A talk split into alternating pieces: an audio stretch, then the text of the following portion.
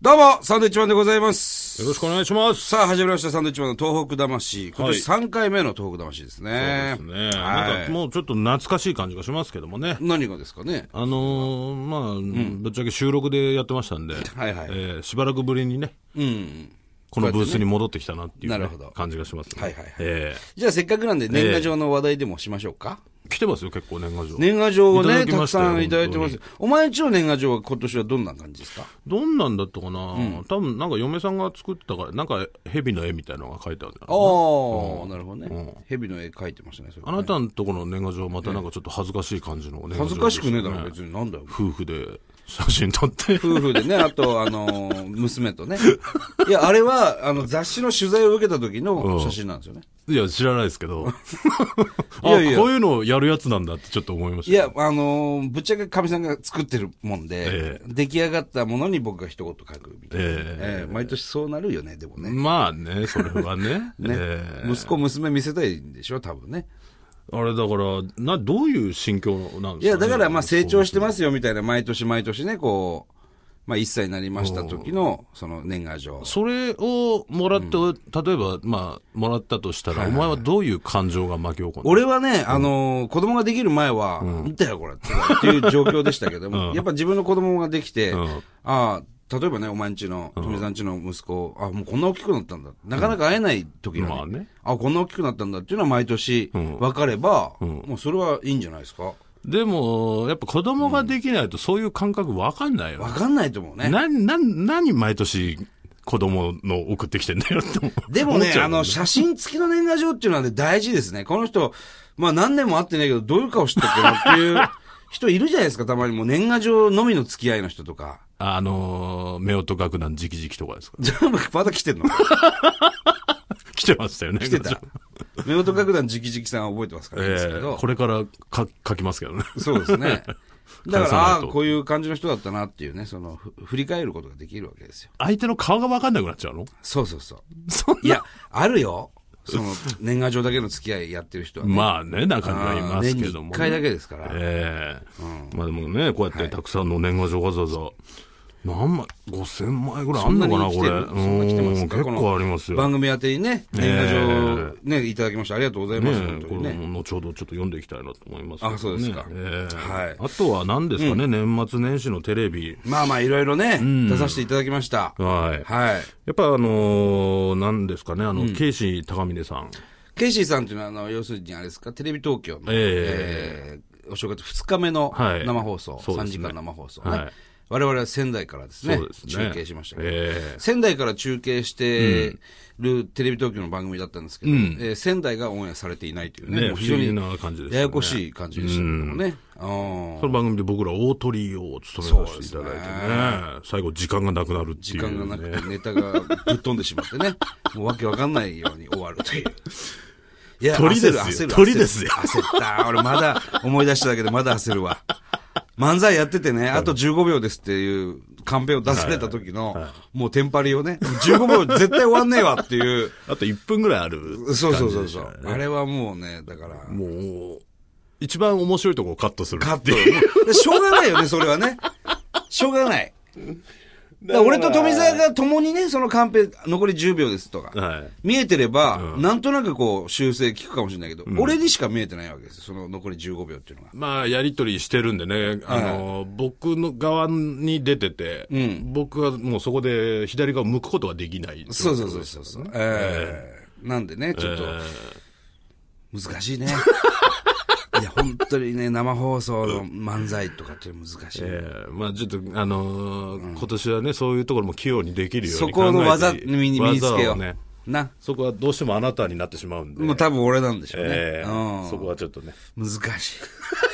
あれだから手紙の読みネタとかだと、まあ、富澤が修正かければね、まあね、こう飛ばしちゃえばね。急に飛ばしちゃえばね、ええなんとかできるんですよけど。えまあまあまあ、ストーリー性のあるネタは難しいもんですよね。そうはですねい。さあ、年賀状いただきましたけども、はいえー今日これから紹介していきたいなと思うんですが、えー紹介した人、それから紹介しなかった人、すべ、ての方の中からですね、10名様に、まあちょっと遅いんですけども、はいえーこちらの我々の番組からも年賀状を送りたいなと。ーまあ読まれたからといって届くわけではないということですね。そういうことです全部の中からということですんでね。じゃあ、後ほど読んでいきましょう。はい。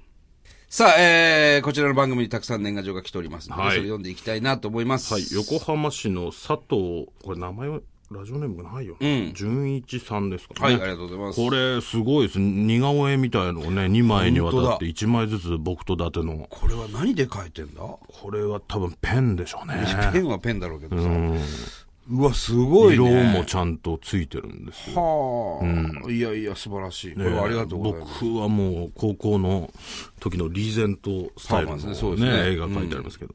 えー、番長富明けましておめでとうございます。サルボボビッチマンの東北魂、何言ってんだよ。何気に拝聴させていただいておりますサンドイッチマンだよ。えー昨年の横浜高島屋での大ほ東北店は来てくれませんでしたが、おえー今年は来ていただけるんでしょうか、ははまたはい東北が見たいですう、なるほど。えー大東北店同様東北魂が末永く続く番組であることを熱望しますありがとうございます。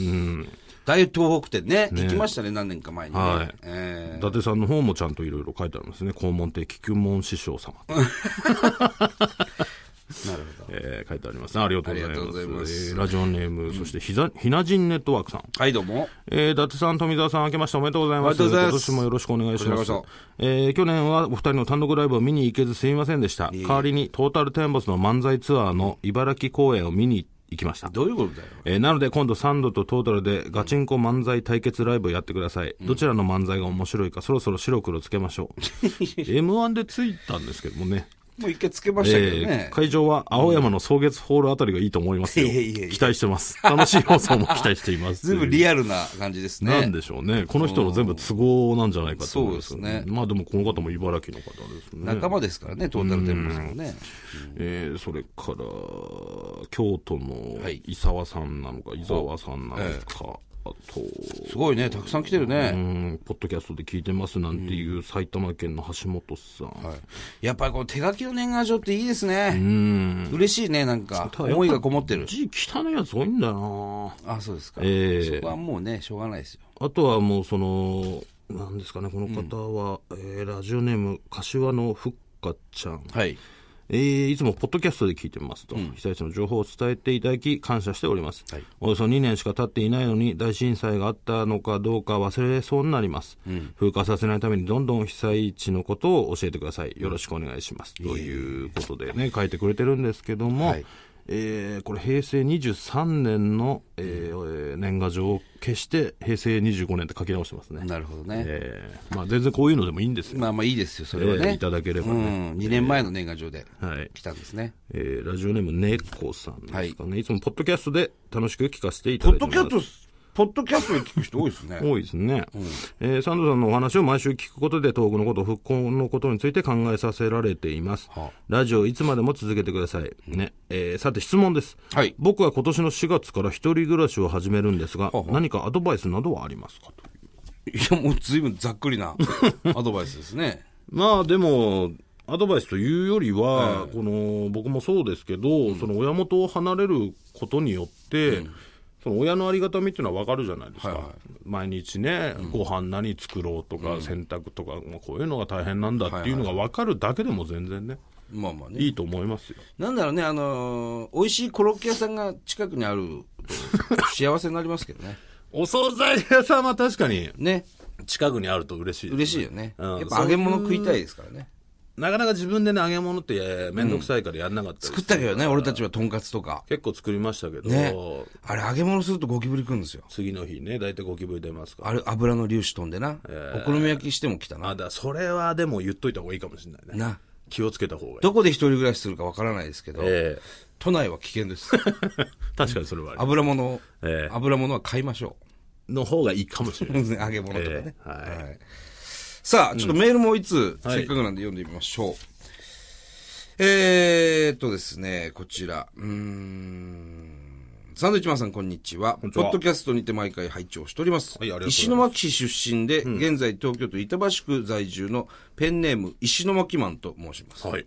年末の秘密の県民賞を拝見しました。ちーょっと感動しました。はい久しぶりに新沼健治さんも見れましたし、まあこれ久しぶりとか言わ ない、えー全国的には若干3.11の記憶が薄らいで、えー来ている気がしますが、被災地ではまだまだ復興の途中だなと意識し直しました、えー私自身はちょっと体が不自由なため、現地でのボランティアなどに参加できないので、この番組で伊達さんも言っている何か買うとか、えー飲食とかで現地にお金を落とすのも被災地の役に立つことを、えー実践しようと東京に戻るときに県民賞で紹介されたこの旗のシミ店を購入してきました。あーこれはもう福島のね、はいはいはい名物、シミ店って美味しいんですよ。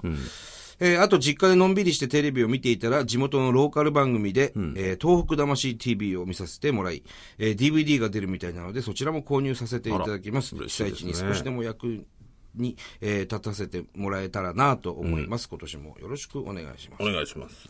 なるほどね。市民店ね。今、仙台駅にも2店舗ぐらい出てるでしょ。そうそうそう。そうだ、俺食うの忘れたんだよな、食べようと思って明て。日食おうや。